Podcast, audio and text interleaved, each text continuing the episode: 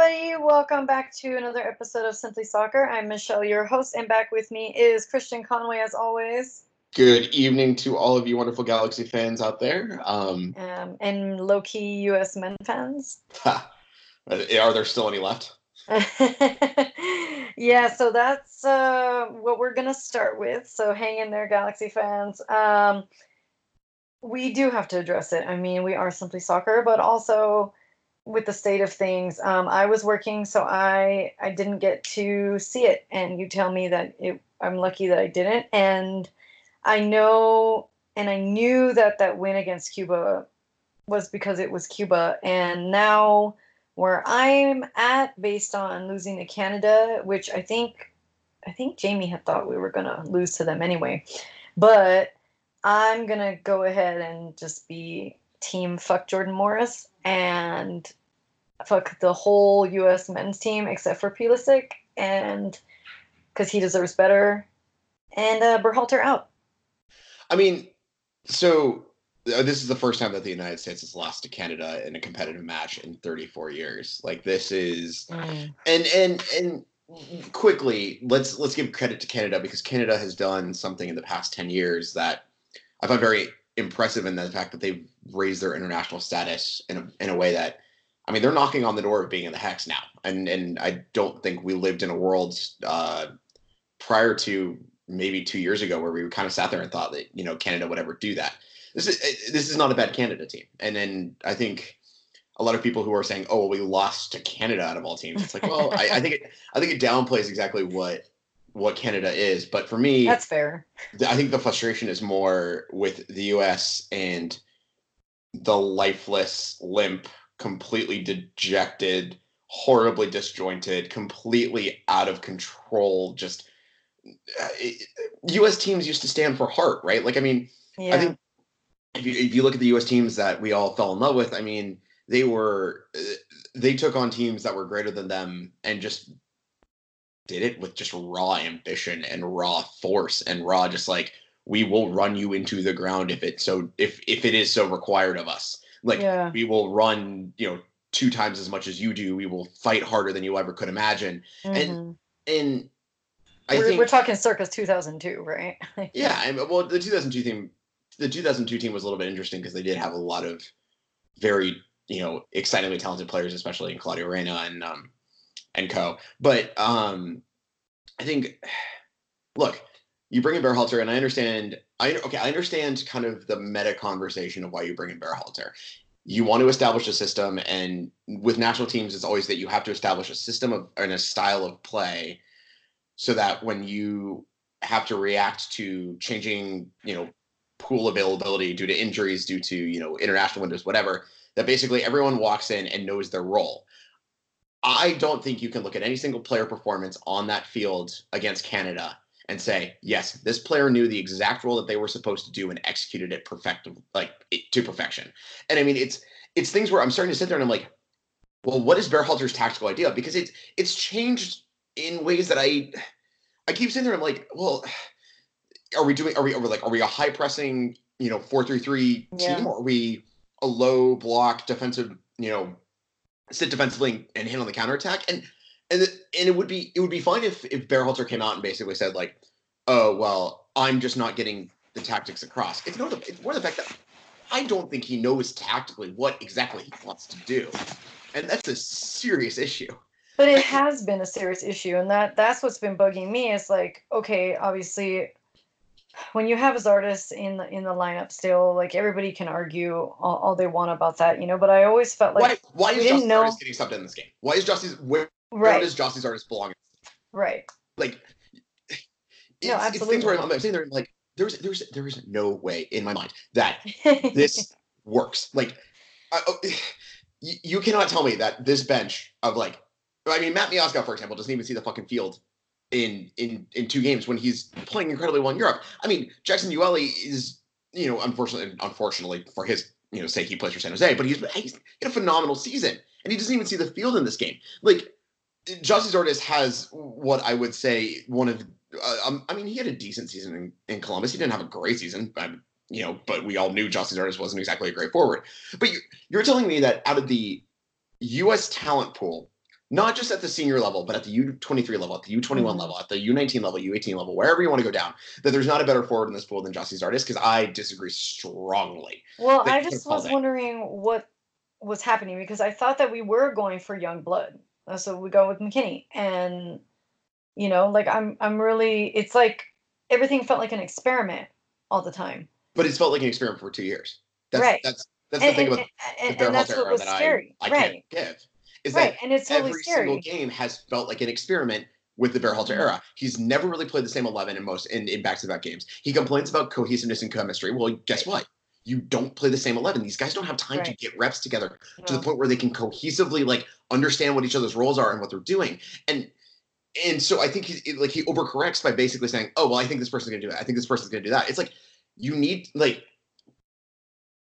we have a very talented player pool right now, and especially and, and the under 23s were playing during this game, and and I think if anyone should have been watching this game, they should have immediately tuned to the under 23s. And the rightful head coach of the U.S. men's national team was coaching them, Tab Ramos, and Tab Ramos was killing it. Like, I mean, they all knew what they were doing. They were playing fantastically. You know, they were playing fun soccer to watch. Um, and I'm just sitting there being like, so we need to get these younger players in. We need to start integrating them into the full national team.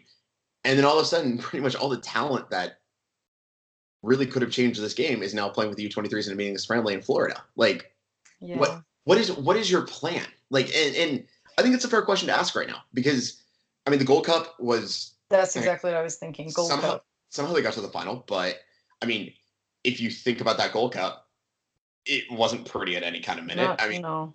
The tactics changed every game. The starting eleven changed every game. If you're going to walk into a major tournament and your plan is to change your starting eleven every single game in Yeah, this that makes zero sense in, in any capacity, in this in any lineup. well in this ostentatious sense to like play the game to the team that you're playing and to adjust the tactics by changing certain personnel players it's it so then you you keep trying out different 11s with- people who are unfamiliar with one another and mm-hmm. i mean we're two years into this Berhalter thing and I, I keep sitting here thinking aren't we any better off than we were that after that night in trinidad and i i can't point to something right now in the us men's national team program where i sit there and i'm like yeah i think we're doing this better Not at all. I didn't think that we were doing better. I mean, like you said, it's already been two years, and you know, before the Gold Cup, like you said, it was a messy, messy run. You, you know, there's no consistency, and how could there be? How could you? You can't even blame the players to an extent when they can't gel together, when they don't have that time,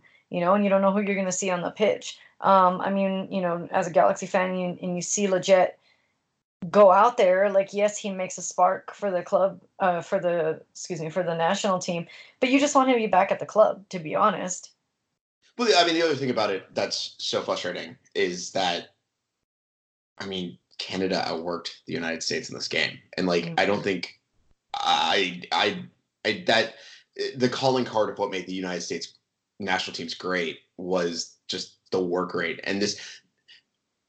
I think in the 90th minute, I I texted a friend and I said, "There's, it just doesn't look like they care." Mm, and I don't know if it's necessarily that they don't care. I think they're just confused. They have no idea what's going on. Tactically, there's really no kind of clear identity of. uh, There's no clear identity right now with the U.S. men's national team in a way that I I struggle to point to another time. In in I mean I mean there was times in the Klinsmann era where, where there wasn't a clear identity, but they somehow got through it because Klinsmann kind of retained that quote unquote nastiness or whatever. But I mean, there was times in in, this Canada game where I was like why are they not moving the ball? Like, why why is like, you know, it'd be, it would be like it would be a simple midfield moment, and like, you know, the the U.S. would have an overload on like a side, and Weston McKennie would just be sitting on the ball and strolling through the midfield, and you'd just be sitting there being like, find the open pass, like let's go, like come on, like where mhm. where is this this this inherent American national team sense of just we will work you into the ground? Yeah, yeah. it's gone. It's it's completely gone, and and and for me, the, the- I think the the most but is that coaching though well, I think the most infuriating thing that came out of the press conference after the game with Berhalter was where Berhalter with said, quote well, well, the quote that I I more I I kind of came on on was uh, where he said like, um, he was talking about like desire and being like, Mm. oh yeah, well, you know, they they overmatched like they had more desire than we did and like all this other stuff about desire, and I was like, that's your job. You're the head coach of this team if if your players do not show the desire that you think they need to show, that's not on them. That's on you because you're Mhm. not giving them the energy, the the kind of the the chutzpah to go out there and do that. You're Mhm. not motivating them enough to the point where they feel that they can go out there and actually like outwork, out motivate a team. They literally like. I mean, there was times where like just this team didn't know what tactically it was doing. Like it, and and it's like So then, what did you see against Cuba? Just that it was Cuba. They played Cuba. Okay. And, and I mean, they played a team in Cuba that had 15 players defect this year between the Gold Cup and this trip to the United States. Mhm. And and the Cuban national team, the Cuban national team head coach basically said like, I'm gonna do the best I can with what I got, but I don't got a lot. But it was just so interesting to me to see. Like you know, our Twitter feed is usually full of negative U.S. men's banter and criticism, and you know, understandably so. But it was weird after that Cuba match. Like everybody seemed sort of, in a way, like they got a touch of optimism back. I think Um, I think they did it mhm. in a certain style that was a bit deceptive. I would Okay. say. And I think also the program had been calling out for just a, a, a decisive, just completely tonk someone kind of win, you know? yeah, and I it, mean, it desperately needed it. And I think I think U.S. fans are are we're we're starting to hold on to these kind of moments where it's like, okay, like Berhalter's got an idea, like we we can build on this, like everything. Well, this is the beginning of something, and it's. mhm. I mean, what? Uh, this is the first time in a calendar year that the United States has lost four times to Concacaf opposition. The last time Yep. that happened was in 1973. Oof. Yeah. Um, and, and the problem is that it, it's I I I left this Canada match and I think normally I'd be really mad, but I think the worst emotion that I think a lot of U.S. men's national team fans felt was resignation hmm that this is the world we live in now. And so I think like it's everyone's kind of saying like, well, we need to get mad. We need to get mad. It's like we've been mad for two years, and no one, and nothing changed. I mean, they they hired Sunil Gulati's right hand man as president. I mean, like Earnie Stewart, who hired Greg Berhalter, is going to answer to Jay Berhalter, his brother. Like Yeah. There is, it's it's I know. to be positive because like you look at these things and you're like, No, my time my time of being positive is is done. So now I'm thinking, okay, so what what happens next? Because I mean, as far as we know, Berhalter ain't going anywhere. No, he's not. He's going to get. He's going to get a World Cup. If It- and and the United yeah. States will make. And the United States will make the World Cup. If I, I, You really I, think so?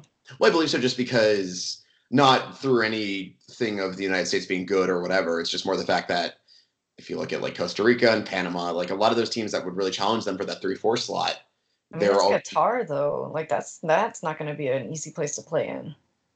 well, no, but as long progress is We're gonna have like progress progress is if they get there. I don't Like, think we're gonna have like a Peru situation where we don't win any games but go. But the difference between us and Peru is Peru actually played with all the heart and they just were un- Peru, unlucky. Peru was fun to watch in 2018. Yeah, I mean, they also that. exciting. They were one of the, honestly, it- I I was rooting for them, you know. Like, I mean, because we had no horse in the race. So, Well, also, I mean, like Peru played really fun soccer in 2018. Yeah, they, they were a also that. fun national team to watch. I mean, look, I, think I when I went to Amsterdam, I saw them uh, play. You know, on Sneijder's last game when he was um, retiring, and you just see the heart and the the way that the South Americans can play. yeah, the, thing I think about the United States is that uh, obviously success is just generally generally based on making the World Cup. But here's the thing. I mean, and, and I and I again, as do I we, said, but about, like, but do we even have a style of play? Because like you watch Peru, That's my question. watch- yeah, exactly. and, and you watch Amsterdam and you you know Amsterdam excuse me you watch the Netherlands and you're just like well, you know what you you know you, you know what the teams are going to be doing when and you're just- watching I texted a friend of mine who's a really good tactician when it comes to soccer. Um, uh, my friend Justin and I texted him. I was like, I struggle to to see what Berhalter has done differently, or what Berhalter's tactical idea is. And I texted him. I was like, is this just me not really like? Is, is am I missing some bigger conversation that I just am not understanding? And he texted me back. He was like, I, I, the only thing I can think of is the fact that when this team is in attack, it's that they turn the left back into another, basically another center midfielder, and kind of overload on the three-five-two. And I was like, okay, so that's what every major manager in the world is doing right now. like, if you, I mean, if you look at the teams in the world that are successful, they're all doing that. quote unquote successful, or Well, I mean, we're talking France. well, I'm, saying- well, I'm saying like if you look at a lot of the teams, especially at club level, that are are are are doing very well. A lot of them are playing this like kind of weird three five two three Uh, one two kind of hybrid world. And I think Berhalter wants to do that in a certain respect, but he's not. It's like it's these things where I'm like, I can kind of well, then where- put the players in that are going to fit that. Then. well, the, well, the other thing is, I, I can kind of see where I'm like, okay, I think I understand what you're what like what road you're trying to go down, but he's not going down fully. He's he's kind of like he'll do it for 15 minutes and realize it's like he'll be like, oh, it's not Yeah.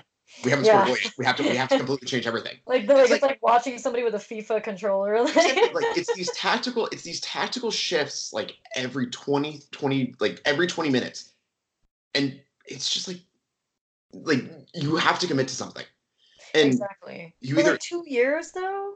and it's been two years i mean the, That's crazy to me. Like the loss of the. Gold Cup. I mean, i mean the gold the gold cup loss wasn't necessarily that hard because i mean this is a mexico team that i think Um, well, but here's the thing: the Mexico team almost didn't even have anybody like show up for that. yeah and they still and they still and they still and they still ran that tournament. like that tells you anything about the depth of the mexican national team right now i mean they still ran that tournament It was Jonathan Dos Santos and, and greatest defensive midfielder and greatest defensive midfielder in the league. Jonathan Dos.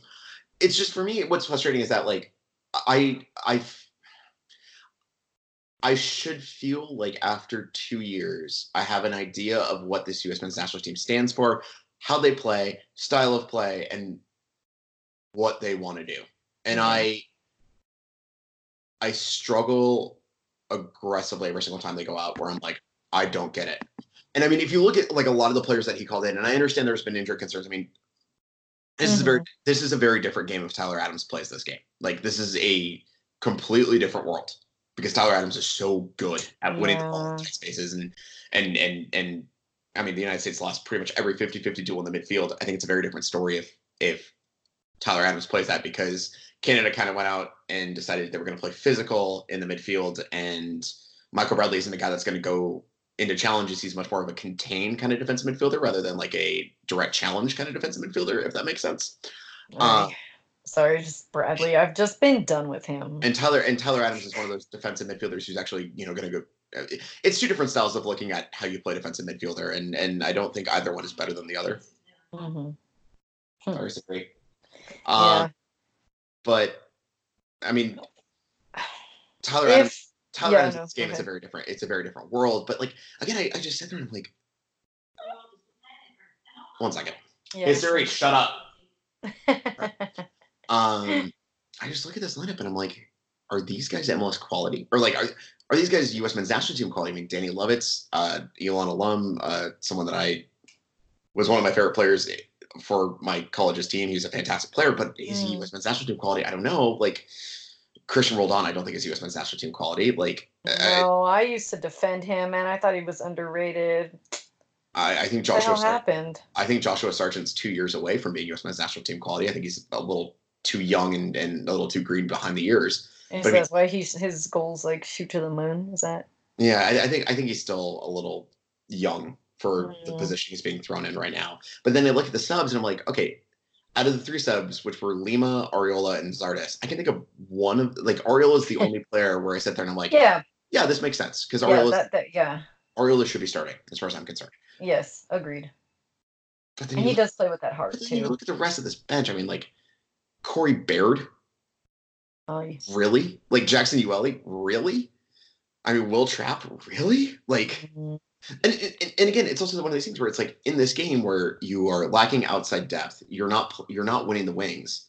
You've got Tyler Boyd who's been tearing it up in Turkey for the past two years, and he doesn't see the field. It's like these are basic smart decisions that Berhalter's not making, and it's it it I I just I have so many more questions that I have answers, and it, it it's just getting to the point where I'm like, why bother at this point? You know? Yeah, I mean, two things. I, I'm mad that they wanted somebody who just because he spoke English, but you know, um, for one, and that's to say, then Berhalter wasn't the best coach, and you're seeing it. You're seeing it, and like I said, he's just not going anywhere. This is a And- national federation that turned down Julian Lopetegui, who had been undefeated as a Spanish manager, as the national team manager of Spain, and was fired on the eve of the World Cup just because he was going to take the Real Madrid job. Like, This was a team that turned down that application because apparently didn't speak good enough English. I mean, that tells you everything you need to know. Yeah, absolutely. Absolutely. And then, okay, fine. He's got the job.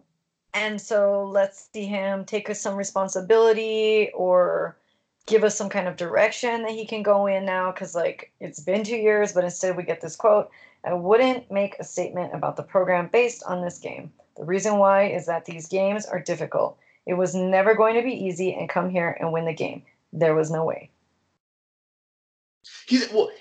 The thing about that statement is, okay, correct. You're not wrong. It was not going to be easy going up to Canada in Nations League game where they basically No. hyped this up as one of the biggest games they've ever played in their lives. Okay, yeah, you're right. Correction. You're like you're correct. Good job. It was never going to be easy.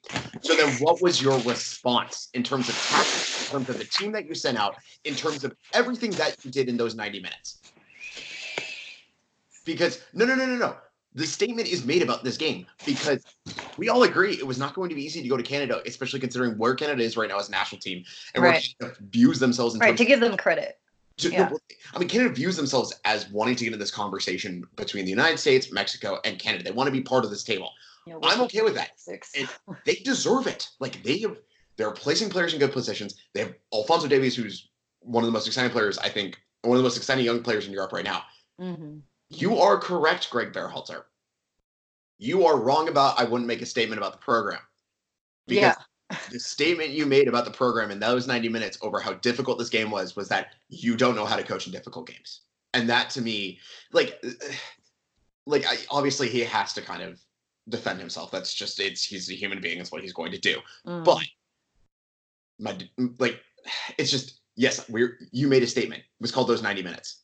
Like I don't know where else to I don't know what else to tell you, man. I I just it's the statement was made about the program at this point in time over those 90 minutes. And the statement that was made was that it is a lazy, arrogant, overbloated federation that has no idea what's going on, that tactically has no idea what to do on the field, that is inept, that has lost its fire, that has lost its care, and it's completely unwatchable in terms of product. So that was the statement that you made, Greg Berhalter, and I congratulate you for that. Yes, and I live for your rant, and I know everybody listening did too. um, and then you see this thing about U.S. soccer is now offering a "quote unquote" C course in October for a week. MLS playoff are still on, and in December for a week, you need to attend both to attain your to obtain your C license, and you need to have two years pro.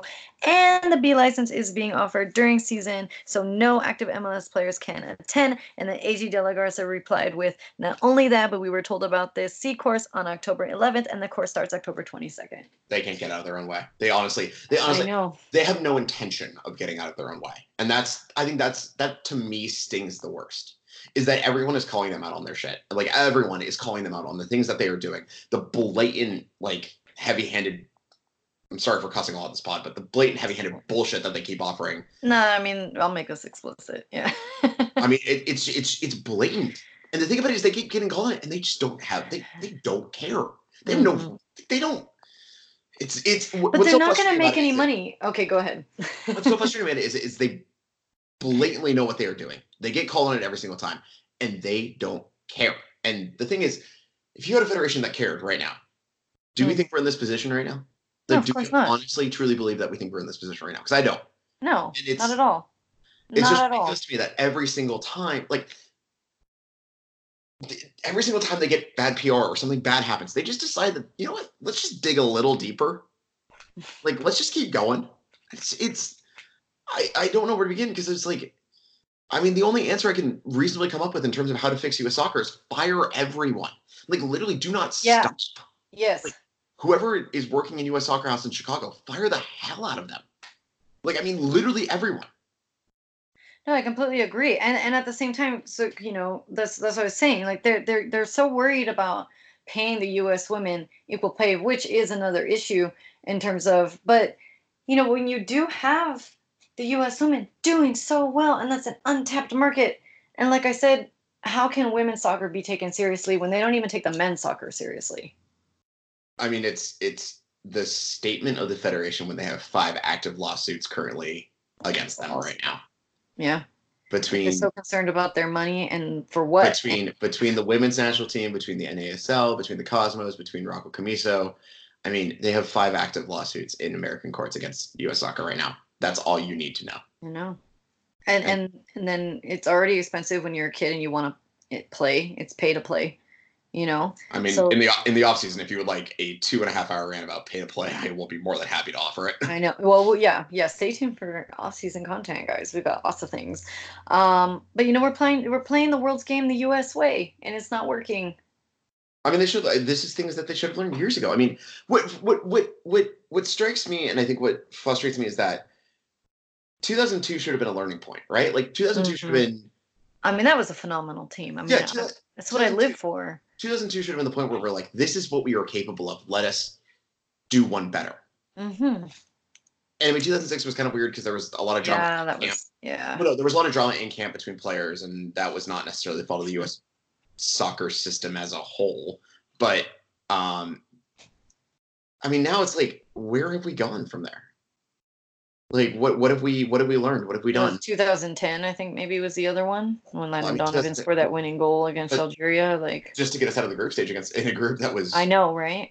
as the British proclaimed, incredibly easy, or as the uh, well, I can't remember the um, can't remember the uh, the the the print media, but they on the cover it said easy, which was England, Algeria, Slovakia, or Slovenia, and uh, the Yanks. Well, and and oh, and it yeah, wasn't, and it wasn't anyway. easy, and it wasn't easy. And of course, then then then, then in that yeah, then in that next group stage, I mean, forget it. We were we were it was awful. I remember like Howard trying to score. He was so desperate. Um, yeah, I, you know, then 2014, of course, Wondo missing right in front of the net, Belgium. Like, no, I don't think that we've. Then, I, I just like watched like this downward spiral.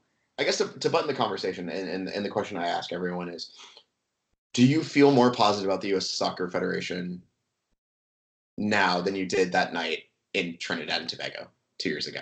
Oof. And I think the answer for most people that I've run into is no, No. and that's just generally unacceptable. That's why it's disheartening because, you know, World Cup qualifiers are are right around the corner. and, th- and they'll get through them because if you look at the the relative strength of the region, it's it's fallen off over the past few years. Um, Costa Rica is kind of going through a weird age gap kind of thing. Mm. Panama, as Panama really isn't the team that it used to be. I don't think Just beating more Cuban teams, basically, is what you're saying. uh, it's not going to be that straightforward. But Okay. I mean, the United States. Well, no, it won't be like 7-0. No, not at all. But well, no, the United States just has to go out and CONCACAF and win one or two road games, which they can definitely do. mm, Um, but it's more that when we get to the tournament, what is the team that we're going to get? And I'm I'm terrified to see that result. Same. It's gonna be hard Anyway. to watch. Shall, Right. shall we shall we try shall we try to try to inject some positivity in this podcast? By going to Minnesota, which will you will be. I will tell you one thing I'm not positive about when it comes to Minnesota is it's going to be cold as hell. yeah, you know what?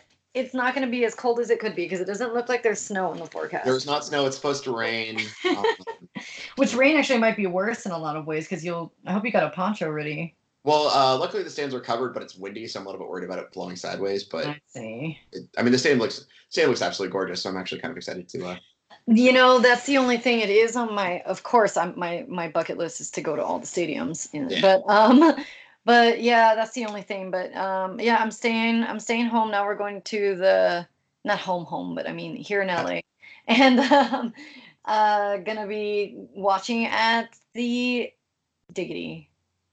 That should be. I want to do one of those watch parties. It's like it's a bummer I I was there. I was there uh, for the last El Trafico, and it was it was good. I mean, I didn't have a problem with it. I I just do wish. I mean, for a playoff game, I mean, this is bigger. Than, I mean, we haven't been to a playoff game in two seasons, you know. So yeah, I, I hope that the speakers are gonna be good. it's it's gonna be it's gonna be it's gonna be an interesting game, I think, and it it's really is. it's one of those games. Hmm A winnable game is what I want to say. I do have faith in my team in LA Galaxy. I really do.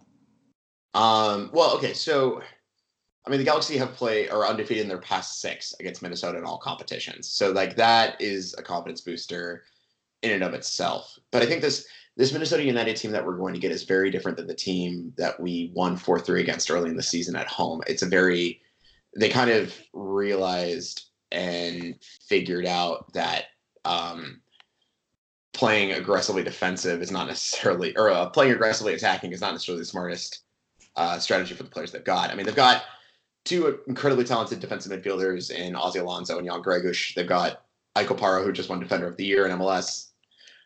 Um, I mean, they've got they're, defensively the spine is solid, and I, I think what's going to be very. I mean, I, I've kind of highlighted two battles in this game that I think are really going to define and determine exactly what happens in this game, which is going to be the battle between uh, Jonah Dos Santos and Ozzie Alonso for which defensive midfielder kind of controls the pace of play in the midfield. Um, and the other battle that I've kind of highlighted that I think is going to be actually maybe one of the best battles in MLS this year is Ibrahimovic versus Ike Opara because I have a feeling with the way that Minnesota United plays and with the way that they concede space on the wings, I think what their plan is going to be is to kind of force the Galaxy out wide and do what we normally do, which is cross a palooza to Ibrahimovic. Yeah, and I was gonna say, and then and then just defend. Well, and then and then throw a center back on Ibrahimovic and just make his make his day horribly miserable every single opportunity they can get. I mean, I really do think it could be a an, a four three, but Galaxy will pull off the win, but See, barely. I, I, feel. I don't know if this is going to be a four three because Minnesota doesn't score goals. like, uh they like if you look at if you look yeah, at but Minnesota, we but we can't defend, and we're but still, well, the back line is the same. Excuse the other thing I'll is Minnesota doesn't score goals. Like I mean, knock on wood, bro. On final, well, no, I mean through the final ten games of the season, they scored ten goals. That's a goal a game. That's not really great numbers. Listen, I didn't think the, I didn't think the goal score line was going to be that high in Houston. Okay, but that's why I'm saying it now because I'm just like this is wild. Like, but Houston had better attackers. like I mean, well, Houston, also that. Houston well, was, and talk about an extreme weather change. Yeah, I mean, we're going from heat stroke to frostbite over two weeks. But I mean, look at like, I mean, they've only scored two in their fun. They only scored two in their final four games. Their designated player attackers, Quintero and Rodriguez, will probably start this game on the bench. I mean, the the kind of excitement of Mason Toye, who was like really good for two months, has really completely fallen off. And I think if you look at this team, I'm like, well, in a moment where Minnesota has to have a game winner or has to have a match winner, I look at this lineup and I'm like, I don't know where that's gonna come from.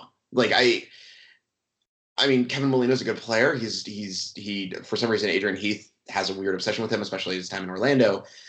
But like I look at this lineup and I'm like, considering what I've seen in terms of the attacking kind of side of things, I can't point to a certain player on Minnesota where I'm like, yes, this person's going to hurt us.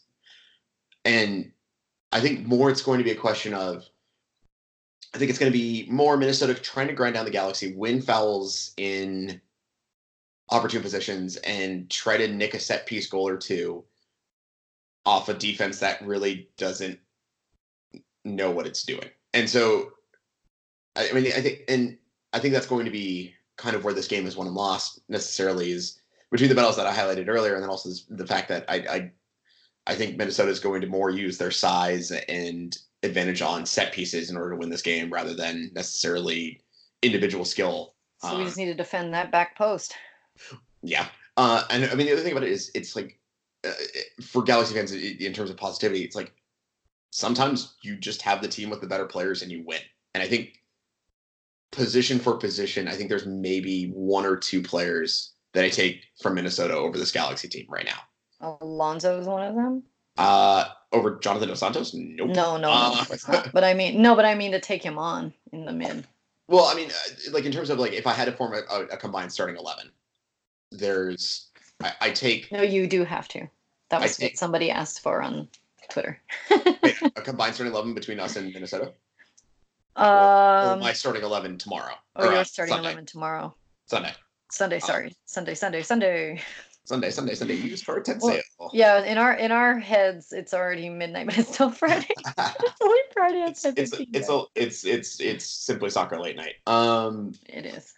I guess uh, if I had including the bench, do you got that?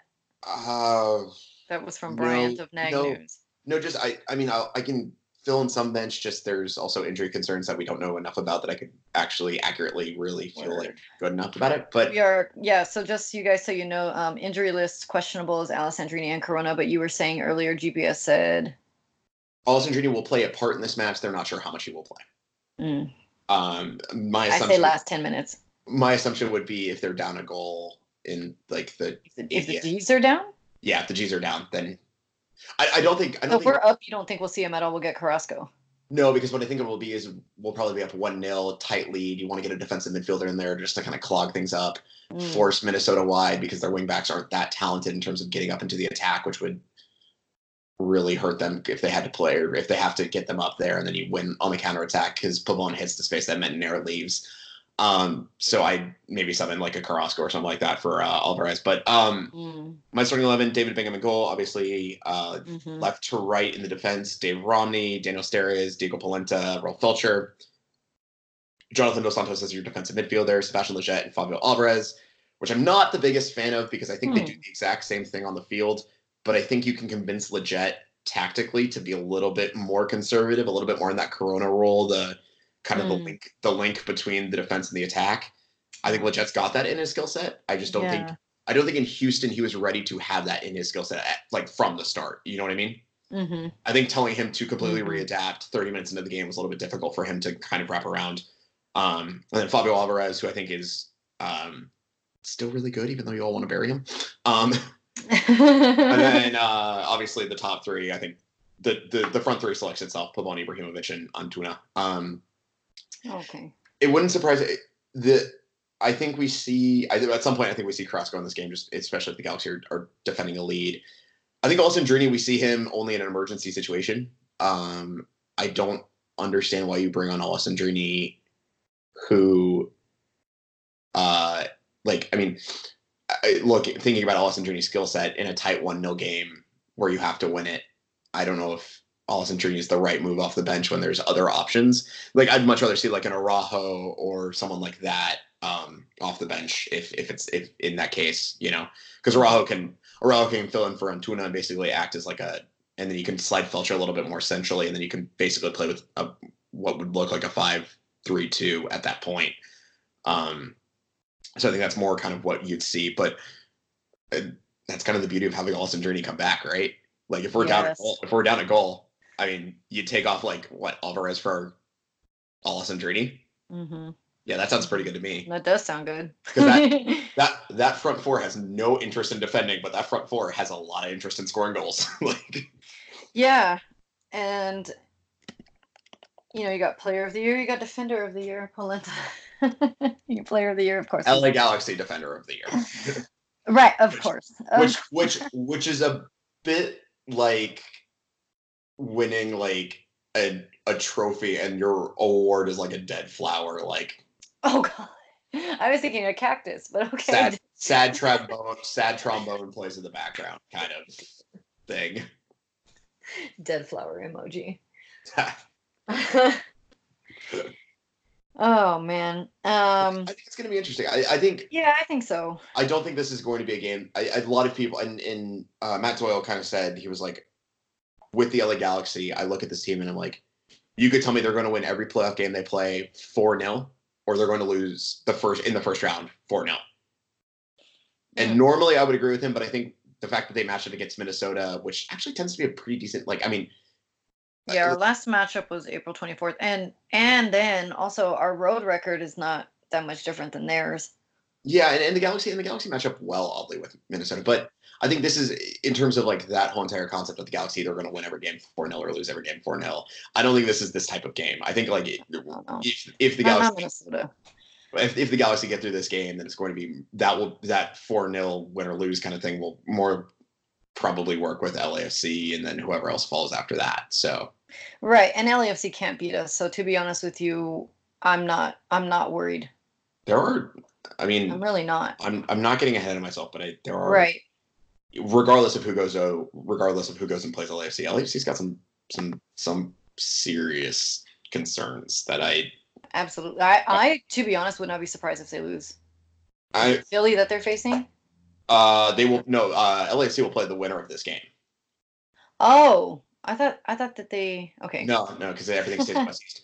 No, I, I think LAFC. Uh, yeah, why did I think it was Philly? it's, it's late. Um, Yeah, sorry guys. I think I think regardless of who they play, they're they're not going to want to play the, whoever wins this game because, I mean, if Walker Zimmerman doesn't come back, then that defense is really concerning, and if Adama Traore doesn't or uh, Adama Diomande. Got my uh, Adama's wrong. Um, I was listening to some Premier League stuff earlier today.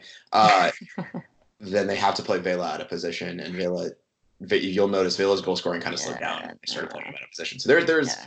there is some concern over uh, on the other side of LA. But I, I, think for the Galaxy, this is going to be one of those tight kind of.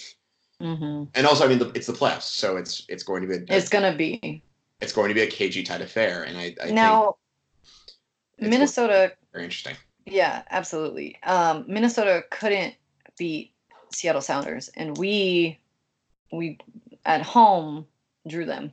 You know, and it was it, it felt like that felt like a playoff game to me, and so yeah, but with that Sounders match with the player getting sent off in the eighty, like in the, the that wild minutes, uh, like, wild thing. the Skjelvik own goal. Like, can we really talk about that match as a data point? Because I don't think we can. I'm just saying, with all the wild stuff that happened and the Minnesota game, it, it should go. It should be a straightforward playoff match, and I think it's it's going to be like you said, not just interesting. I I really do think it's going to be fun to watch. Um, I really do know that the Galaxy show up, especially Zlatan shows up for games that matter, and this is a do or die. This is this um, is this is this is why you bring Zlatan Ibrahimovic to MLS. Exactly. This this game is why you bring Zlatan Ibrahimovic to MLS. I think there's there's no question. Um, I'm interested to hear your prediction for score. Yeah, I'm still sticking with my 4 3 prediction. Um, even though Minnesota can't score goals, um, I've just seen the Galaxy not defend well enough. And whether it's set pieces, like you said, or whether it's just, you know, us just not marking a guy or straight up Feltscher standing there and ball watching. um, that's what I think. It's just so well. it's just those damn giveaways that we that we do. Um, I I know that we can move the ball forward. Um, if we stay on them, and I have to say, I mean, not just score early, but keep scoring on them. like before the halftime, I want to be up three goals. Which um, I think the G's the G's have the the talent to do. I think there's absolutely.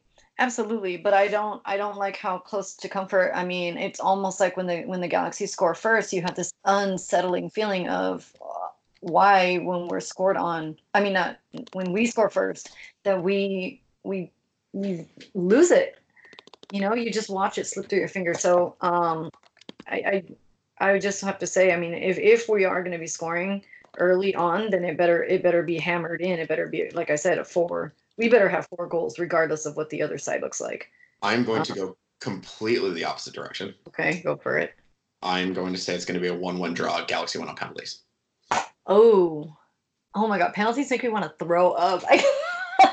I've seen them in person, and it is not an enjoyable experience. Um, I think that that's how the Galaxy are going to end up. Now, not to get ahead of myself, but that's how they are going to end up later on down the line of, the, of these playoff runs. Um, I, I really think that we'll end up with with PKs, but I feel like this one is. I just think Minnesota is so compact defensively and so good defensively that I think the, the Galaxy are going to struggle to to break a lot of those lines. And I think, I mean, they're going to sit Gasper Métanire, their wing backs a little bit lower, which is going to really affect the space that Antuna and um, uh, Pavon have to work with. And I think that's going to hurt them. Ibrahimovic is probably going to get man marked by uh, Opara, and that's that's going to be an interesting matchup. Um, I think Opara is about the only center back in MLS that can match him for skill, physicality wise. Mm-hmm. Um, so I think it's gonna. I think it's gonna be tight. I think. I, I, don't think this is going to be a high scoring affair. I think it's going to be a very low scoring affair. But I think this is one of those games where if it goes to penalties, who's got the better talent? I, I well, we do. I say absolutely, and, and, Bingham's Mr. Save, big save Bingham. Exactly. So, um, it's, so another, it's another term for him, but we're, well, we're a family friendly podcast here. Are we? we just dropped f bombs. Um, no, but I well, we try to be. Um, no, but what I was gonna say too is I do think Pavone will score.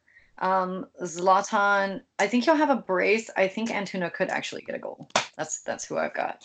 Um, I'll take Ibrahimovic because these are the games that he lives for. Um, and then I'll take I think I'll take Quintero from Minnesota. Mm. Uh, so we'll score from Minnesota. That's just the way he rolls scores like a scores a worldie from 30 yards out, of course. just Galaxy things. Just just Galaxy Zlatan. things. Okay, they're gonna get Zlatan for sure. like I, Minnesota. That's what oh, that's what everybody's yeah. Paid to see. I am I am FOMO for the people who have gone. Thank you, traveling and fans. Don't don't we're gonna freeze. I know, right? Like uh, like somebody has said to me, I'm like, yeah, I'm too LA for the humidity, but like the cold actually kind of I mean, look, I'm if anybody doesn't know me, I, I only weigh 112 pounds. I think I would be a popsicle out there. All right. All right. Well, thanks, Christian. So you Of guys course. stay tuned. Um, we're gonna win this one, and then we'll see you guys again for following. Uh, due to scheduling, we'll try to record um, well ASAP, but but um, uh, right, but uh, Friday for sure on the 25th, and then uh, yeah, and regardless of whatever, we've also got um, off-season material, so plenty of reasons to keep listening. You guys, we got stickers now, and I still have to put it on my own car, um, which I'm taking get the tires done tomorrow. So uh, yeah, after that, it'll be it's all sparkly clean. So thank you. Thank you guys. You guys are amazing. Yep. See you in the soda.